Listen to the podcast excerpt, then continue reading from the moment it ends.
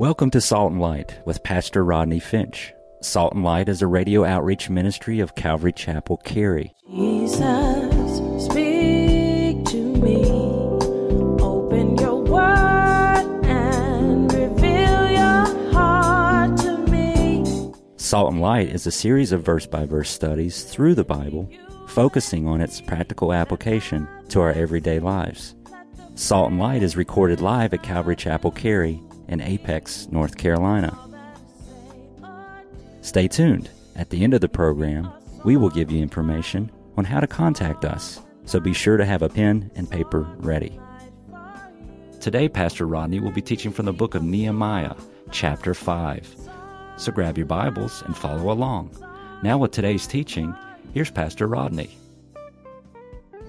Jerusalem is the city of the great king. Jerusalem only maintains its integrity and its character when God's people submit to God's law and to God's word. And keep in mind, Nehemiah is dealing with people who were born in Babylon. Remember, I told you? Many of these Jews, this is the first time they ever saw Jerusalem. For many of them, they had come out of Babylon, but Babylon hadn't come out of them. In other words, oh, you need to write that down. That was good. They came out of Babylon, but Babylon didn't come out of them. In other words, they were led out of Babylonian captivity, but they maintained a Babylonian worldly value system. The Babylonian way of thinking is still embedded in their hearts. You see, at a time in history, Babylon was the wealthiest nation in the world. Babylon was the most materialistic nation in the world. Babylon was the most hedonistic nation in the world. So they came out of Babylon. Well, Babylon hadn't come out of them. I think of Israel when they left Egypt. They left Egypt, but Egypt didn't come out of them. You know the story? Moses leads them out of Egypt into the wilderness. They're in the wilderness for three days. Count them, three days. And they begin to complain.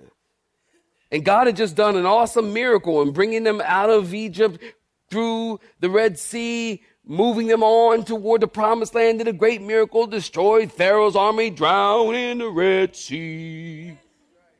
I can't even say that without saying it like that. Pharaoh's army drowned in the Red Sea.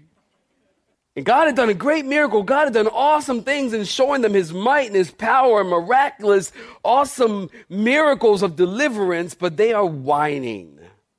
Three days. And they're whining. Don't whiners bug you? Whiners bug you. Sometimes you ever meet somebody they just, do you know anybody like that? That they just whine all the time. How you doing? Wah, wah, wah. You just give them a business card. Just says call one eight hundred wah. Whining. They're whining and complaining. Three days after being in the wilderness, they leave Egypt excited, energetic, with expectation. Three days later, they said, Moses, did you lead us out here to die? Because they were also not only whiners, but they were dramatic. Drama. Three days. Did you lead us out here to die? Whiners bug me, and dramatic queens drama bugs me drama, what do they call them? Drama queens. drama. Just drama. Always drama. Did you bring us out here to die? We're gonna die. Moses, you brought us out here to die because they, they were hot and they were they were dry and, and, and it was and they had no food and they had no water and they said we had it better in Egypt. At least we had onions and leeks and garlic to eat. And that's amazing because how quickly they forgot what Egypt was really like. They forgot they were slaves in Egypt. They forgot while they were in Egypt where they were told they were told what to do and how to do it and when to eat and when to move and, and they worked all day and they labored for money and they forgot it wasn't that much fun in Egypt. And oftentimes Christians are the same way. We come out of the world and then after some time we get bored and we say, oh man, you know what? I had so much fun in the world. And we forget the mornings we woke up next to somebody we didn't know their name. We forget. It's true. We forget the mornings we woke up with a black eye because we were too drunk the night before to even remember how it happened. We forget. We woke up the next morning and we find our wallet is missing. We lost our money and we don't even know what happened to it. You forget while you were in the world, you drove yourself in the debt and serving your flesh and, and, and, walking in the world. You forget about those terrible, somebody need to listen to me. You forget about those terrible relationships that you had when you were in the world and how bad things were when you were in the world. It wasn't good in the world. But when we become Christians, we seem to forget that it wasn't good in the world. Just like Israel forgot that it wasn't good in Egypt. Oh, we had it so great when we had leeks and onions and garlic to eat, which that's kind of not that tasty. Anyways, not in my world. We forget. And they forgot what it was like to be in Babylonian captivity.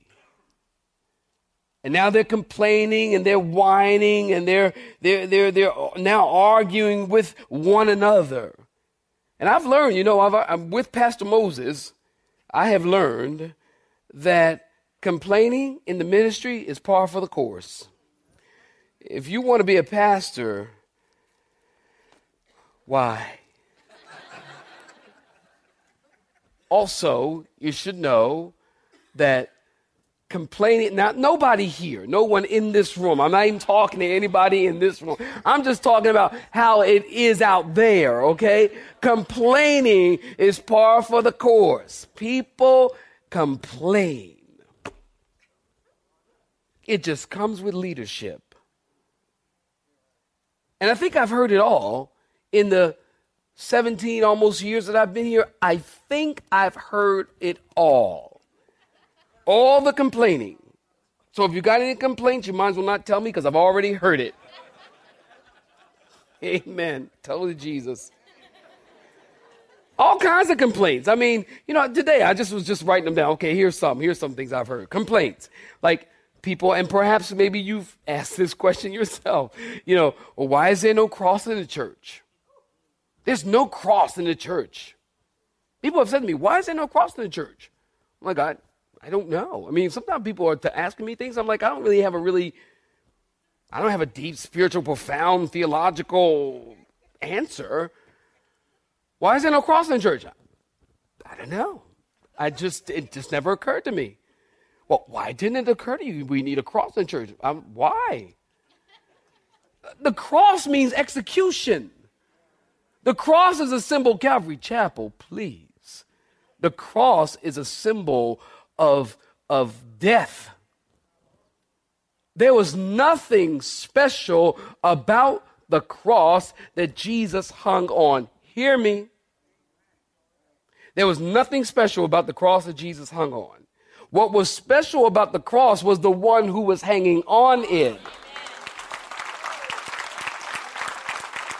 Is that right? So we get all caught up in the symbol because we people, we were just like that. We just got to have something tangible that we can touch. So we, we got to have a cross. Why don't we have a cross? I don't know. We just don't have a cross. I mean, you know, we used to, you, you can't see it now because we got the black curtains up here, but we have a, the, the Calvary Chapel logo up here. And, and, you know, one time somebody really did ask me this. They said, what's up with that, that, that thing, that burst thing behind your head. Because the way I'm standing here and it's like right there, and it's like, it makes it look like a shine thing coming from my head. And, and I was like, that's just the Shekinah glory of God. Pay no, t- pay no attention to that. It's just, pay no attention to the man behind the screen.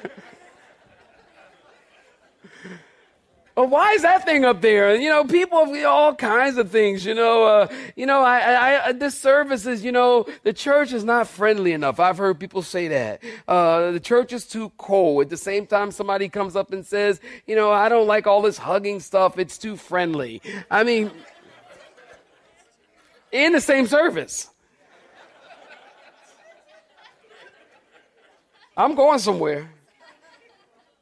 Well, I don't like the invitation. You know, I just uh, just feel like you know when you give people when you tell people raise their hands and stuff, that's just manipulation of people. And later somebody comes up and says, "How come we don't have more invitations in this church?" You know, I brought my mother to church today, and she needed to get saved. She's wicked, and you didn't give an invitation. I mean, I've heard it all or the music is too loud, or the music is too soft, or the music is, there's too much humor and too much levity. And, and one guy told me it's too much levity, and another person said, well, it's too serious. And, and you know, you guys, it's just too serious in here, and you, you laugh too much in church. And you how come you guys have so much fun? I have all these things I have heard. Why are you guys laughing in church? It's not funny. The things of God are not funny.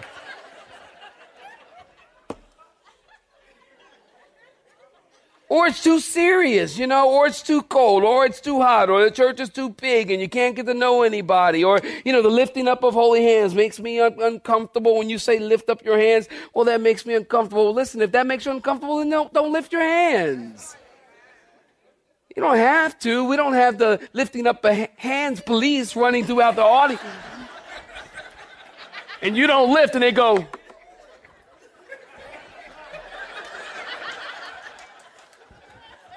Get him up. okay. That's what I, when somebody tell me get them up from where I'm from, you do this. where my people at, y'all? see, now some of y'all say, oh, it's not funny. It's not funny. It's just not funny. I can see it a little bubble over your head. I can see it. Why are you laughing? It's not funny. It's church. I mean, it never stops. And the churches, you know, it's too charismatic. I mean, people are praising God and saying hallelujah and clapping their hands. It's too charismatic, or it's not charismatic enough. You guys don't speak in tongues. I mean, it's not charismatic enough. But one guy even told me one time that he had come to our church to help us to become more spiritual and to show us how to worship. Well, excuse me. I was like, whoa. You know, you saying something when your body start doing this. you saying something.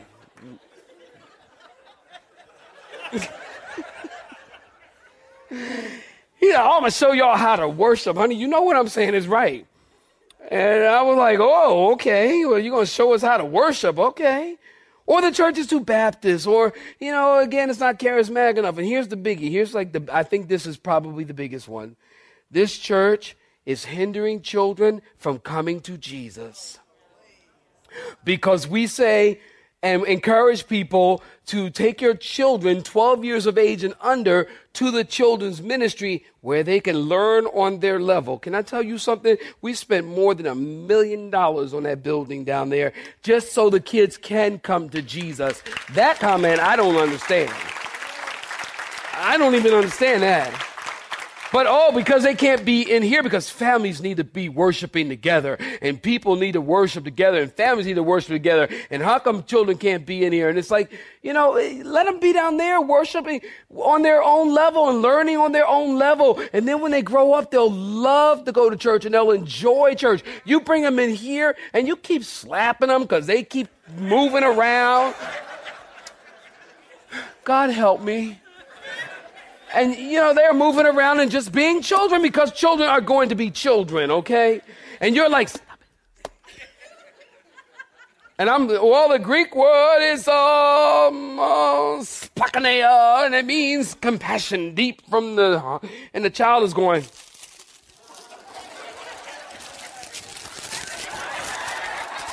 yeah stop it stop it and see, and then what happens is when they grow up, then church means pain. Because they got slapped in their head so many times. They grew up, they got a big old knot on their head. They just their head is misshaped because you slapped it so many times. Because you brought them in here, when if you let them go down there to be ministered on their own level, they would have never been slapped and they wouldn't have eaten the Bible and nothing, none of this stuff would. There's a reason. Oh, you guys are hindering children from coming to Jesus. We're not hindering them. We're actually making it good for them to come to Jesus. And, and, and, and just on, on that note, listen, no preacher can compete with a baby screaming. And you don't come to church to hear a baby screaming while I'm trying to teach. That's rude. Not that it's rude on the child, it's rude on the adult not to take their child. I'm sorry, y'all. Y'all just gonna have to shoot me, okay? I, am I'm, I'm just so sorry. I, I, am not. I please don't understand. I never, never, never would I ever say something that is offensive and rude and being disrespectful towards you. I love you too much. I am your pastor. But as your pastor, I am obligated by him to tell you the truth. And it is rude to bring children into a sanctuary and God's word is being spoken. And the kid is screaming and the parent is like, shh, shh, shh, shh, shh, shh. I'm letting you abuse your kid right here in the sanctuary. That's not good either. It's always not good. Nothing comes out good from this. And people don't hear the word, and Satan gets glorified because nobody's hearing the word. And if ain't nobody hearing the word, ain't nobody being changed. And if ain't nobody being changed and everybody's being hurt by that, it's affecting us all. Man, I was doing a baby dedication. They're right here, right now. They're friends of mine, so I, am going to say it because I know they're fine with it, all right? Of course, the mom and her face is in her hands right now. I was doing a baby dedication on Sunday, this past Sunday, and I'm talking about the word and and their child, I'm, I don't even I'm not going to even say your name, Chris. Oh, I don't even know. I, am sorry. and the baby, I was like teaching about it. I said, uh, right in the middle it was just about 40 of us in here, 30, 40 of us. Whatever, it's nice little intimate atmosphere. I said, don't you have some goldfish for that child or something? Get that, get that, get that child some goldfish. she said, I didn't have any goldfish. I went, you're a bad parent. You don't have goldfish? What parent do you know got a baby don't have goldfish? Not the real ones, the, the ones in the box that you. The, some of y'all like.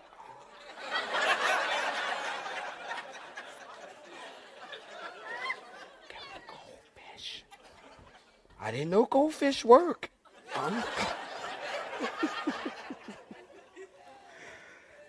you know, you just can't satisfy people.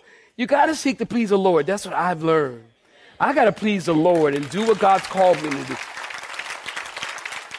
You know, and if people want to complain, listen, here's the reality. If people want to complain, y'all all know this. I'm not telling you anything you don't know. If people want to complain, they will complain. Critics and complainers, I told you before, have their own club.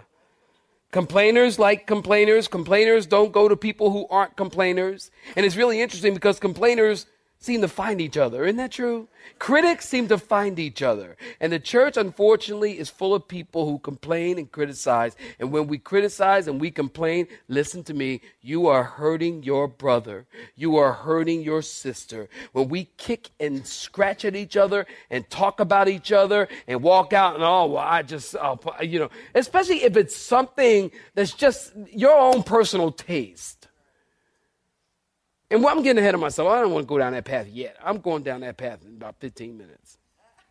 12. But we're hurting each other and we're kicking at each other. Galatians 5:15. But if you bite, Galatians 5:15, but if you bite and devour one another, be careful that you and your whole fellowship, the Amplified Bible says, are not consumed by one another. Isn't this interesting? Listen to this. I'm told that when a group of thoroughbred horses face an enemy attack, they stand in a circle facing each other with their back legs to kick out toward the foe. Donkeys, on the other hand, do just the opposite. They make a circle and they face the threat while using their hind legs to kick at each other. I never knew that. Isn't that awesome? And it has a there's a sermon in there. It really is.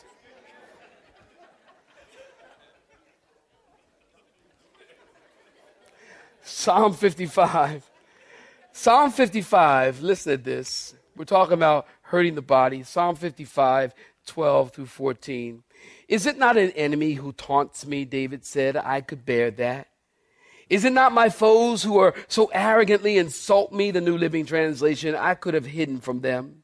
Instead, it is you, my equal, my companion, and close friend. What good fellowship we once enjoyed as we walked together to the house of the Lord. David is writing this psalm. Psalm 55 is written by David, a man after God's own heart.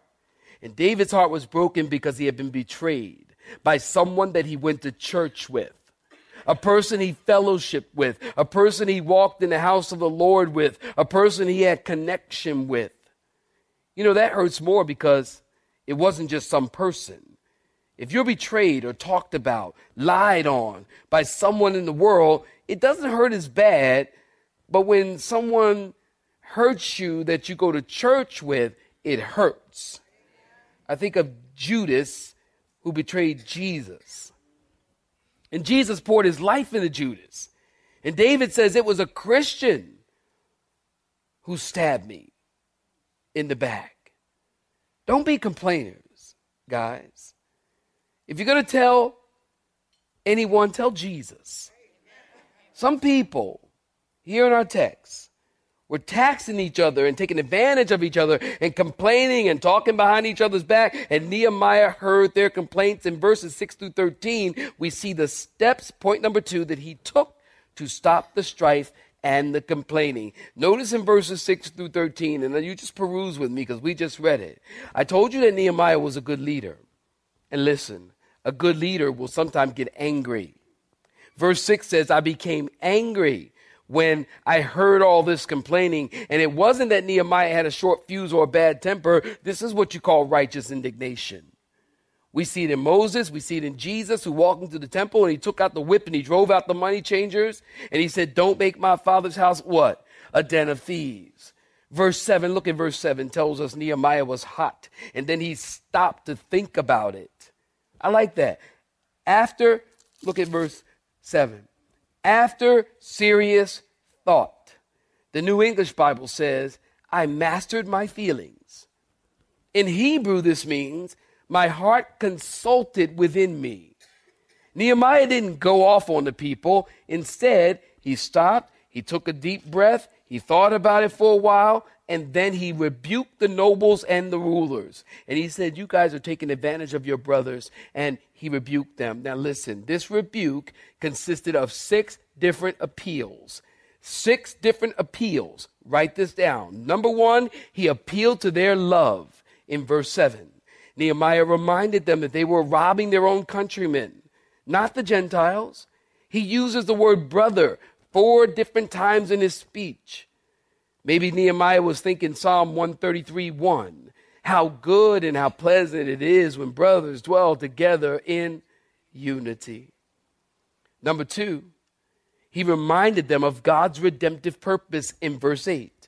Remember, the people of God had been redeemed from Egypt and most recently from Babylonian slavery. Nehemiah says, You guys are putting people back in slavery just to make money.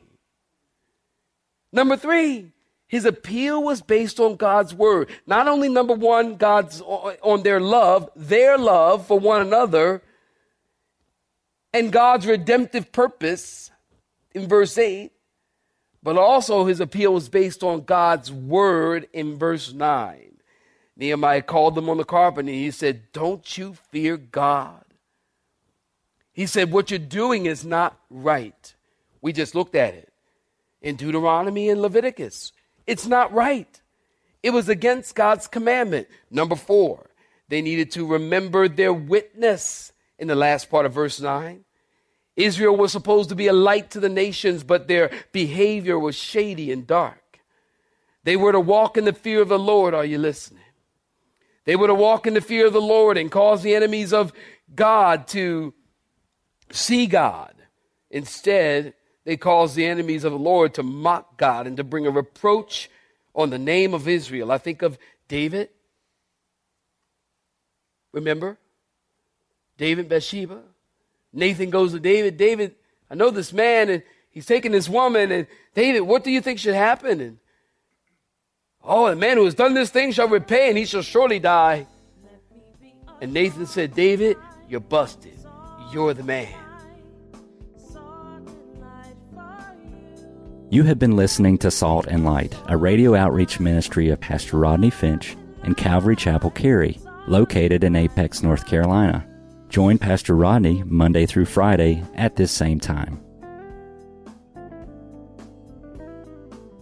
For information regarding service times, you can contact us at 1 800 293 0923.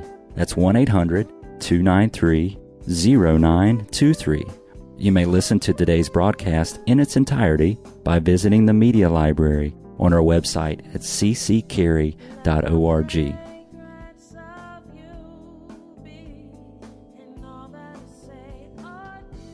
We would like to thank you for tuning in to Salt and Light and pray that you have been blessed. Until next time, may you be salt and light.